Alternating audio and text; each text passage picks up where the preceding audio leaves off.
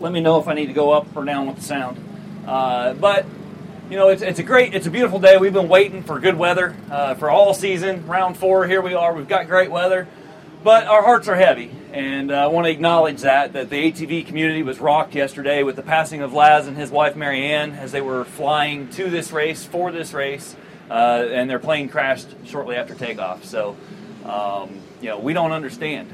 All we know is that, that life is fragile. It's short. We're not guaranteed tomorrow. Uh, we'd certainly miss Laz's face. Uh, it, it's going to be. I don't think that the reality is set in yet, but um, we want to be sure to be in prayer for Brandon and his family, and for all the GNCC family. There, there. Even yesterday, there were a lot of opportunities for some, some conversations. So wisdom for each of us as we run into people that have questions, especially when they know that that we believe in God and that we believe in Jesus and we believe in eternity and purpose and life and and there's going to be a lot of questions. So pray for wisdom. Also, uh, Rory Mead you know, last last week was a shock for that, and um, pray for you know. Obviously, we're praying for healing on Rory's life. If, if you didn't hear, he crashed at the on the last lap, and he's paralyzed from the chest down. And he's got a little bit of feeling. Uh, he's at Shepherd Center in Atlanta now, and hopefully, I'll get the chance to stop by tomorrow on my way home and see him again, and to, to witness to him and let him know that God loves him. And uh, in the same breath, you know, we were shocked last year with Randall Riggs. Still, uh, he's at home now in Maryland uh, but his recovery is not really recovery. It's uh, he's got no no feeling, no sensation. Um, so it, it's a tough life, and yet this is what God called us to do. And the reason I say God called us to do that is because He put this love in our hearts. But we know that it's a dangerous sport. And um, I remember a few years ago that uh, Jeremy Lusk died, freestyle rider. And uh, oh, people are dying on motorcycles. Why are you out there doing that? I said, because people are dying. they need to know that God loves them. And uh, so it's it's it's a thrill to be here, but at the same time, kind of a serious moment here. So let me pray before we start. God, thank you. Thank you for your love for us. Thank you that there is uh, eternity and that there is purpose. Thank you that uh, what we see around us is not the end all.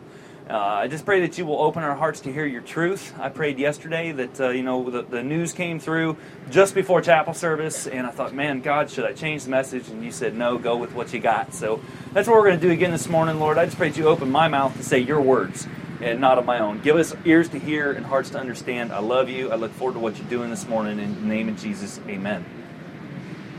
All right, so I am, uh, I am from a small town in, in New York. And when I say New York, everybody thinks New York City. I've never been to New York City. Uh, I grew up about 90 miles south of Buffalo, right on the Pennsylvania border, out in the middle of nowhere. And when I say nowhere, that, that's exactly what I mean. uh, I went to, uh, I lived in Richburg, New York. As a, as a teenager, going to middle school and high school, it was all one school combined, elementary, middle school, high school, all one one building. Uh, the whole building housed 450 people, one the, including the janitor. And one of those people was my mother. She was an elementary school teacher teaching second grade. I remember one time I went and took a leak in the women's bathroom in between classes just because I thought it would be funny. Before I even zipped up, she knew what I had done and I was in trouble. Another time I got called to the principal's office and I thought, oh man, what have I done now? I couldn't, I couldn't think of what I had done wrong. I got called to the principal's office and my dad was there. I thought, oh, I've really done it now. And my dad said, hey, um, the car in front of me hit a deer and it's still good. Can you come home and skin it for me? So I grew up in the country where we all knew each other, we were all into each other's business. And when we graduated, of course, I was out of there. As soon as I graduated, I was out of there. I was and now my heart is like, man, I really want to go back to that small town. I miss the small town.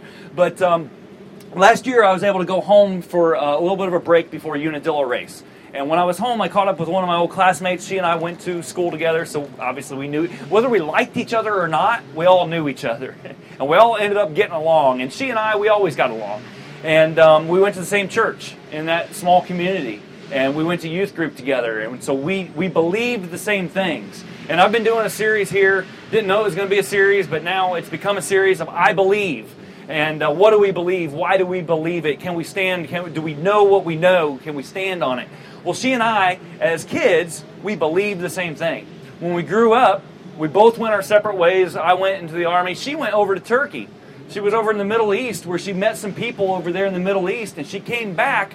And this was my first time to really catch up with her in over 20 years. And uh, I said, "How you doing? Where you been?" And uh, I've caught up with her on Facebook and realized she and I are as opposite as opposites can be. She's a flaming liberal. I'm a crazy conservative. All right? And so we got together and we went to lunch. We started picking on each other about MSNBC and Fox News and, you know, got into politics. And it was a lot of fun. I mean, we respected each other's beliefs enough to have fun with it and to poke fun at each other. And then we got talking about religion. And she said, you know, when I left Richburg, I went over to Turkey. And I met people over in Turkey, in the Middle East, that were born into a Muslim family. And the only reason that they were Muslims is because they were born that way. And the only reason I came to understand, the only reason I was a Christian is because I was born into a Christian family in a Christian community with a Christian church. Had I been born over in India, I would have been a Hindu. So who's to say who's right and who's wrong? How do you know out of all the religions out there and everybody sincerely believes that what they believe is absolutely positively the truth, how can you possibly know who is right and who's wrong? So I've decided that I don't care. Um, you can believe what you want to believe, and I'm going to be an atheist. Actually, what she described was what we call an agnostic somebody who I don't know if God exists, and if He does, I just don't really care. Uh, it's, it's beyond me to really figure it out. An atheist is one that says there is no God. Uh, the movie God's Not Dead that describes atheism. If you've seen it, uh, you, you, know what I'm talking about. If you haven't seen it, it's worth the ticket price. I, I went and saw it and enjoyed it, and uh, it was well done. But anyway, she brings up a really, really good question, and I want to address that. How do we know for sure that what we believe is absolutely the truth? Because there's so many different religions out there. And so we're going to look at that today, and we don't have time to look at all the religions of the world. There are thousands of religions in the world. But I'm going to look at three of the big ones, okay? I'm going to look at uh, I'm going to look at the three of the oldest religions in the world: Judaism, which is the Jews over in Israel. There's Islam, the Muslims, the rest of the Arab world, and then there's Christianity. Now, all three of these have their roots in the same place.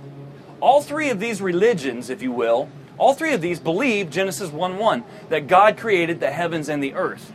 All three of these religions, they believe that there was there were Adam and Eve believe that there was a that there was a flood with Noah and the flood and the ark and the animals and all that. Believe all the way up to Genesis chapter 12 that there was a guy named Abraham. That God came to Abraham and said, "Hey Abraham, I got this thing going on. Said, I will make of you a great nation. I will bless you. I will make your name so great that you will be a blessing, and in you all the families of the earth shall be blessed. The full promise, the Abrahamic covenant, uh, Judaism, Islam, Christianity, all believe in the Abrahamic covenant Abrahamic covenant, if I could spit it out that way, sounding really fancy. Basically, God promised Abraham, through you, you're going to have a lot of descendants, lots of people, lots of land, and through you, the whole world is going to be blessed. We all three, all three religions believe that. What happened 10 years after God gave Abraham that promise? Abraham leaves his father's place and he goes to the land that God, God tells him to go to. Says, I believe you, God. And uh, the Bible later says that it's counted unto him as righteousness. He did what he was supposed to do. He goes forward. 10 years later, he still has no children. God said, I'm going to make many descendants out of you. And 10 years later, he's getting older and he's getting older, and his wife is getting older, and nothing's happened. And so he and his wife are sitting around, and Sarah, his wife, says, Well, maybe God meant that you would have descendants, and not necessarily through me, but would you like to sleep with my servant? And Abraham's like, Sure, of course, I'll sleep with your servant. And so he sleeps with Hagar, and he has a son, and names him Ishmael. And God says, Abraham, God has to intervene at this point because Sarah and Hagar, they're not getting along, as you can imagine. Not getting along. And God has to intervene and says, Abraham, when I said that you were going to have descendants through you and your wife, I meant through you and your wife, Sarah. But because you've had this child, and because I've made a promise with you, he is going to be a great nation too. You're going to name him Ishmael right there says, I will make a great nation of, of the son of the slave woman also because he is your offspring. Ishmael. Right there is where we draw the line on the end of the beliefs between Islam, Judaism, and Christianity. The, the, the, the, the Muslim nation, they believe all the way up to that point. But we don't know anything else about Islam for another 2,500 years, okay? Just keep that thought in mind. Because after this point, Abraham goes out and says, Okay, God, I'm, I'm going to keep on doing it your way, even though I've done it imperfectly. Another 14 years go by. Ishmael's now 14 years old, and finally, Abraham and Sarah have a son.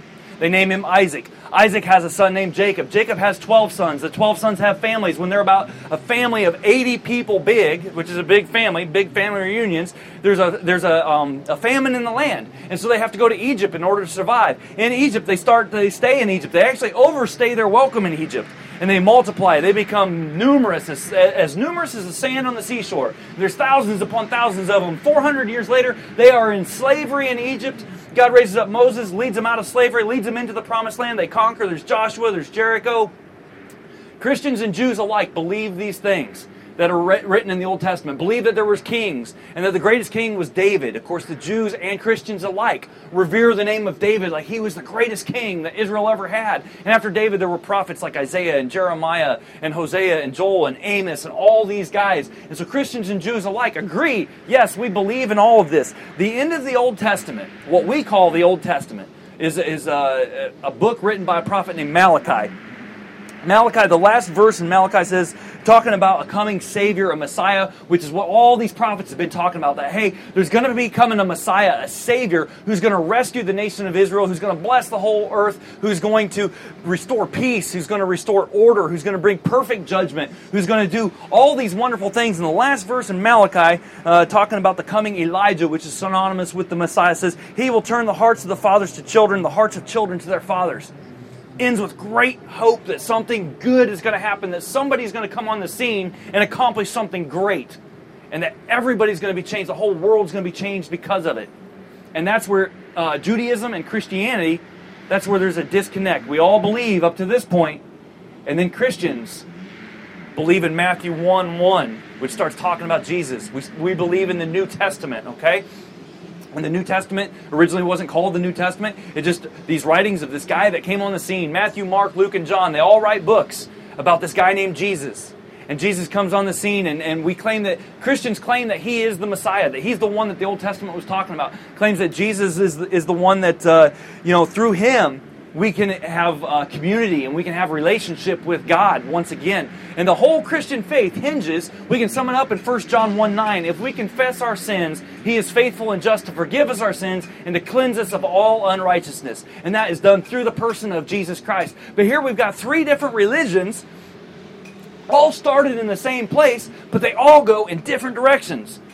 With Islam, you got five different pillars of Islam that include pilgrimage and, and prayer five times a day, and you got all these different rules and regulations and laws and things that you have to do, things you don't have to do. Judaism has a complete different set of rules, lots of rules. And then the Christians just come along and say, yeah, you got to believe in Jesus.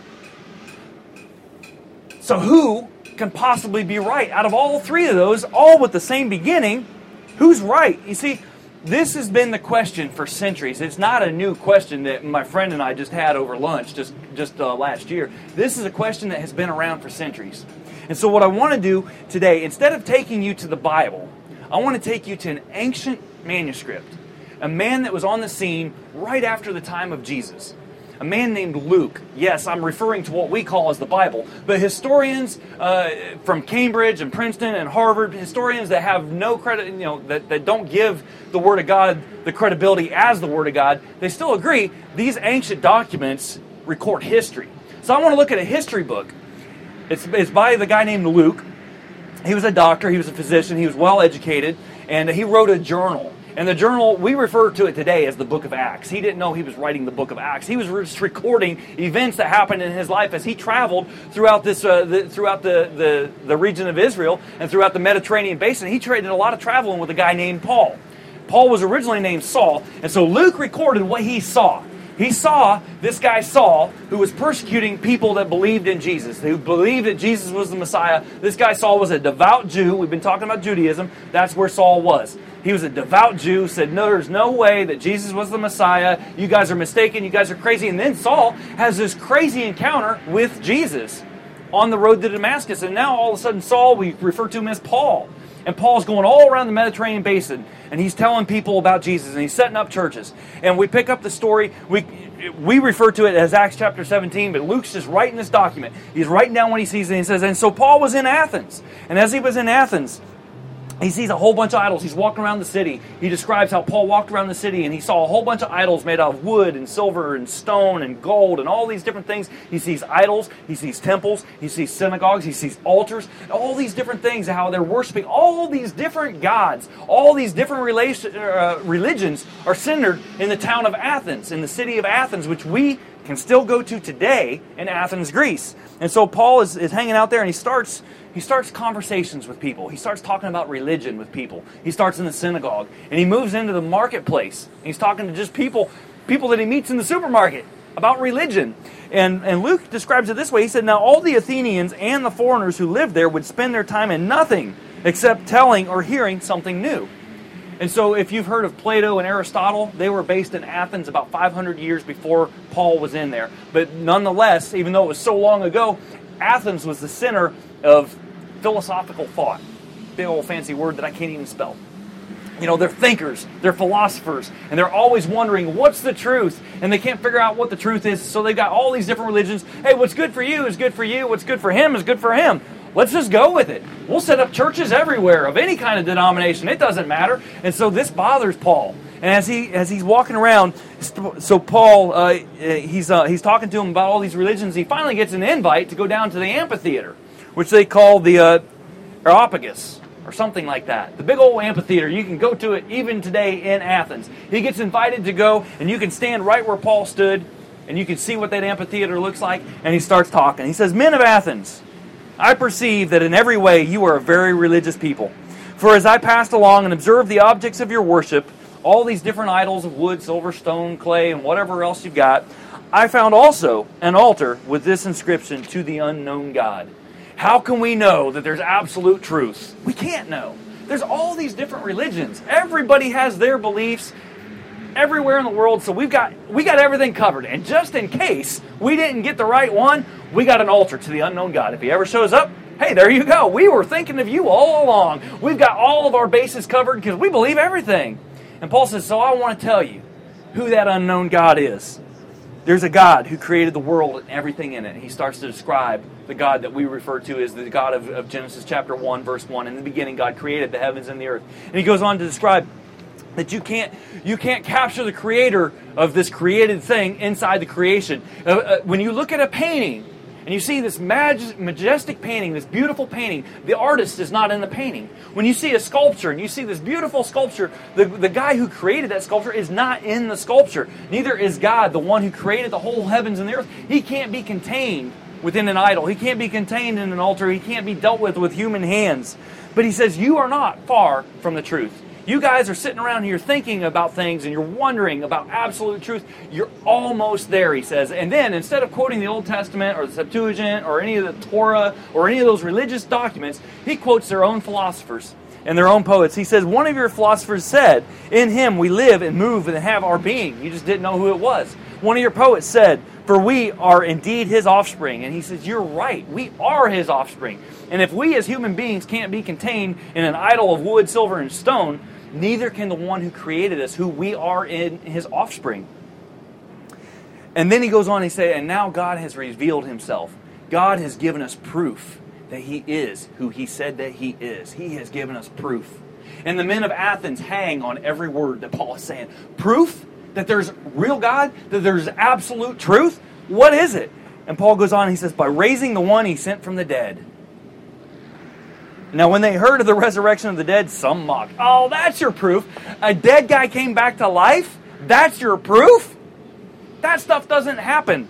But some of them said, okay, we'll hear from you uh, again about this. And so Paul went out from their midst. You see, this was a people fixated on what is the truth. There's so many religions. Maybe we should just practice them all. And Paul comes along and says, You want to know the truth? Here's the proof. God did God raised Jesus from the dead. And a dead person coming back to life is something that only God can do. You want your proof? Here's the proof God did the impossible, the thing that only God could do to prove to you that He is who He said that He is. That's a tough pill to swallow. You don't just hear that and say, oh, a dead person came back to life. Yeah, I got it, no problem. No, you hear that. A dead person came back to life. Well, that's impossible. And indeed it is. But here's also what's impossible. According to Wikipedia, there are over 4,000 religions in the world today over 4,000 religions, it is impossible to figure out which one is right. But let me tell you, there's only one that claims a risen Savior. There's only one that, that, that claims that God proved that this is the right belief. And He did something that only He can do by raising His Son from the dead. You see, anyone, anyone can claim to have truth. All right? The, About 600 years after Paul delivered his message in Athens, Greece, about 600 years later, a guy came on the scene who uh, named Mohammed. Mohammed descended from Ishmael. Uh, we talked about Abraham. You know, 2,500 years ago, there was this guy Abraham who had a son named Ishmael who's going to have a great nation. That great nation did indeed happen. That's what we call the Arab world today. Muhammad in 633 A.D. Muhammad said that he had a had the angel Gabriel visit him and impart special revelation to him, and from that, the Islam religion was was born in 633 AD. Anyone can claim to have the truth, but there's only one there's only one who. Uh, let me get this straight here. There's there's only one religion, if you there's only one belief system, if you will, that doesn't depend on divine revelation to one man. Christianity is not based on a revelation to a man that was done in secret. Christianity is based on God doing exactly what God said that He would do, and then proving what He said that He would do. Let me show it to you. Just for example, remember Ishmael and that promise, that, hey, you'll be a great nation? Genesis 16, verse 11 says, You shall call his name Ishmael, and he shall be a wild donkey of a man, his hand against everyone, and everyone's hand against him. Think about that for a second. What's been happening in the Middle East for 4,000 years? His hand's going to be against everyone. Everyone. Wow, that's something to think about. You want something else to think about? God doing exactly what God said that He was going to do? Look at this. Let me just lead you through a few of those Old Testament prophets, all right, that said things about a coming Messiah. Micah 5 2 said that the Messiah would be born in Bethlehem. Hosea said that out of Egypt I'll call my son, that the, that the Messiah would be in Egypt. Isaiah said a great light will shine in Galilee. Well, how in the world can you possibly have a Messiah in Bethlehem and Egypt and in Galilee? Well, Jeremiah, yet another prophet, said that there would be a massacre of children at the, uh, at the Messiah's birthplace. And what happened? Well, we're familiar with the, with the Christmas story. There's a prophecy in Isaiah about a virgin will, will conceive and give birth. Well, we celebrate that at Christmas time about a guy named Jesus. Uh, who was born to Mary and Joseph. Joseph was a direct descendant of David, and because he was a direct descendant of David, he had to go and be taxed at a certain town called Bethlehem, right? But on, but then there were three wise men who saw a star and said, "Hey, we got to go worship this new king. Something crazy is happening." Stops off and they see Herod, and Herod says, "What? A king of the Jews? I can't compete with that." So he orders a massacre of all the children in a birthplace of Bethlehem, and said, "All the children two years old and younger are going to be killed." An angel comes to Joseph and says, "Hey, you got to flee this place before this happens. Go to Egypt." Goes to Egypt. The children are massacred. A great weeping is heard in Ramah, according to Jeremiah. That's exactly what happens. Jesus is over in Egypt. An angel comes a couple years later and says, "Okay, Joseph, it is safe for you to return to your home in Nazareth, which is on the on the edge of the Sea of Galilee. A great light will shine in Galilee." Jesus starts his ministry in Galilee. And what does he do? All along his ministry, he starts healing people. He starts, the blind receive their sight, the deaf will hear. Oh, wait a second. Isaiah said that when the Messiah comes on scene, the blind receive their sight, the deaf will hear. Isaiah goes on to explain in Isaiah chapter 53 that this Messiah will be pierced for our transgressions. Next week is Easter. This Friday will be Good Friday, the day that we remember that Jesus was crucified on the cross. Roman crucifixion was the worst possible imaginable way to die of all time. They, they perfected torture down to a science. And, uh, a cross wasn't exactly the way that we see it depicted in pictures and movies today. Normally, what they would do is they would stack the feet up and they would put the person sideways on the cross. They'd put a little platform down there and they would nail the person's feet to that platform and they would be sideways and stretched out like this and uh, they'd be battered and bruised. And in order to get any kind of air, they're hanging, and I can't even get my arm because I couldn't have my shoulders all messed up. They're hanging on a cross like this, all right? Their arms outstretched. In order to get a breath, to get a decent breath, they have to push up on that platform. When the Romans were tired of persecuting this person, what they would do is they would break the legs of that person so they could no longer push up with their legs and get breath into their, into their lungs. With Jesus, they did not break his legs. They pierced him. He was pierced for our transgressions. And yet, in the very same passage, uh, Isaiah says he'll be, he'll be uh, treated like a common criminal. Jesus crucified between two thieves. In the same passage, almost the same breath, says he'll be buried in a rich man's grave treated like a common criminal and buried in a rich man's grave, Joseph of Arimathea comes along and says, Hey, I want to take Jesus down off the cross and I want to put him into my personal tomb that's been carved out of a rock, buried in a rich man's grave. In Psalm 16:10, David says, You will not allow your Holy One to rot in the grave. And on the third day, Jesus rose from the grave. That resurrection, everything hinges on that resurrection, that God proved that he was who he said he was and that he would do what he said that he would do. Paul, that guy who stood in Athens and preached to those people about God proved this by raising his one, uh, the one that he sent from the dead. Paul later in a letter to the church in Corinth, he says, And if Christ has not raised from the dead, then our preaching is in vain and your faith is in vain. If God didn't raise Jesus, then Christianity is just another one of 4,000 different religions, and you can choose to believe whatever the heck you want to believe, but God indeed did raise Jesus from the grave. And that's what our faith hinges on, is that God did what he said he was going to do, that he did raise Jesus, and that Jesus did ascend into heaven just like he said he was going to do. It's a tough pill to swallow. The number three religion in the world in terms of size, population size, is atheism.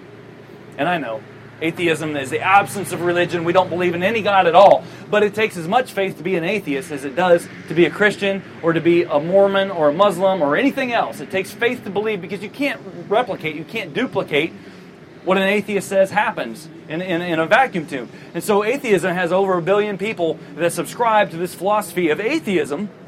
And yet, one of their own, Antony Flew, as an atheist who later became a believer because he started researching the resurrection.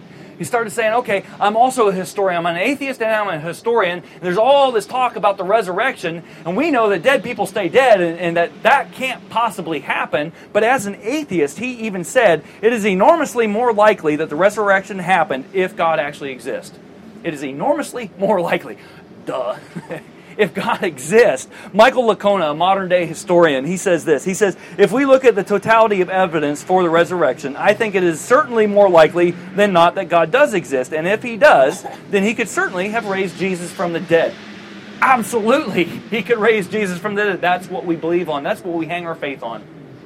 Now, why don't the Jews believe that Jesus fulfilled all those prophecies in the Old Testament? I can't answer that, but Jesus answered that for us. You see, after Jesus rose from the dead, there's all these rumors going around that Jesus had risen, that he, he had, had indeed died, that he was buried. We all saw that, but now there are people coming around saying that he has risen from the dead. And so there's a group of guys that are walking from Jerusalem to Emmaus, and they're on this road, and a guy comes up alongside of them, and, and uh, Luke describes that they did not recognize who this guy was. He comes up and says, What's up, guys? You're like, well, you must be a foreigner in town if you're asking us what we're talking about. Don't you know that this guy named Jesus, who we thought was the Messiah, that he was crucified and that he died and that, that he, there is no more hope left today? And Jesus says this, O foolish ones, and slow of heart to believe all that the prophets have spoken. And beginning with Moses and all the prophets, he interpreted to them in all the scriptures the things concerning himself. O foolish ones, and slow of heart. You see, the Jews today, uh, Judaism still hinges on the Old Testament and all these laws. There are over 613 laws that are listed in the Old Testament that, in order to be right with God, this is the list that you have to do. As you know, we do uh, we do youth on Saturday nights and Friday nights also.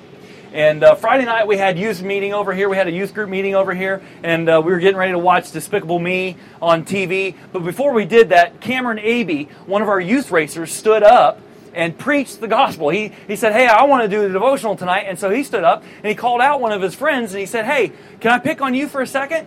And the guy's like, Well, yeah, I guess. Go ahead. And uh, he said, All right, have you ever told a lie? Says, Yeah, yeah, I've told a lie. Have you ever stolen anything? Like even a pack of gum or a pencil from the teacher's desk? Well, yeah, I've done that. He says, Have you ever looked at a girl and said, Yowza?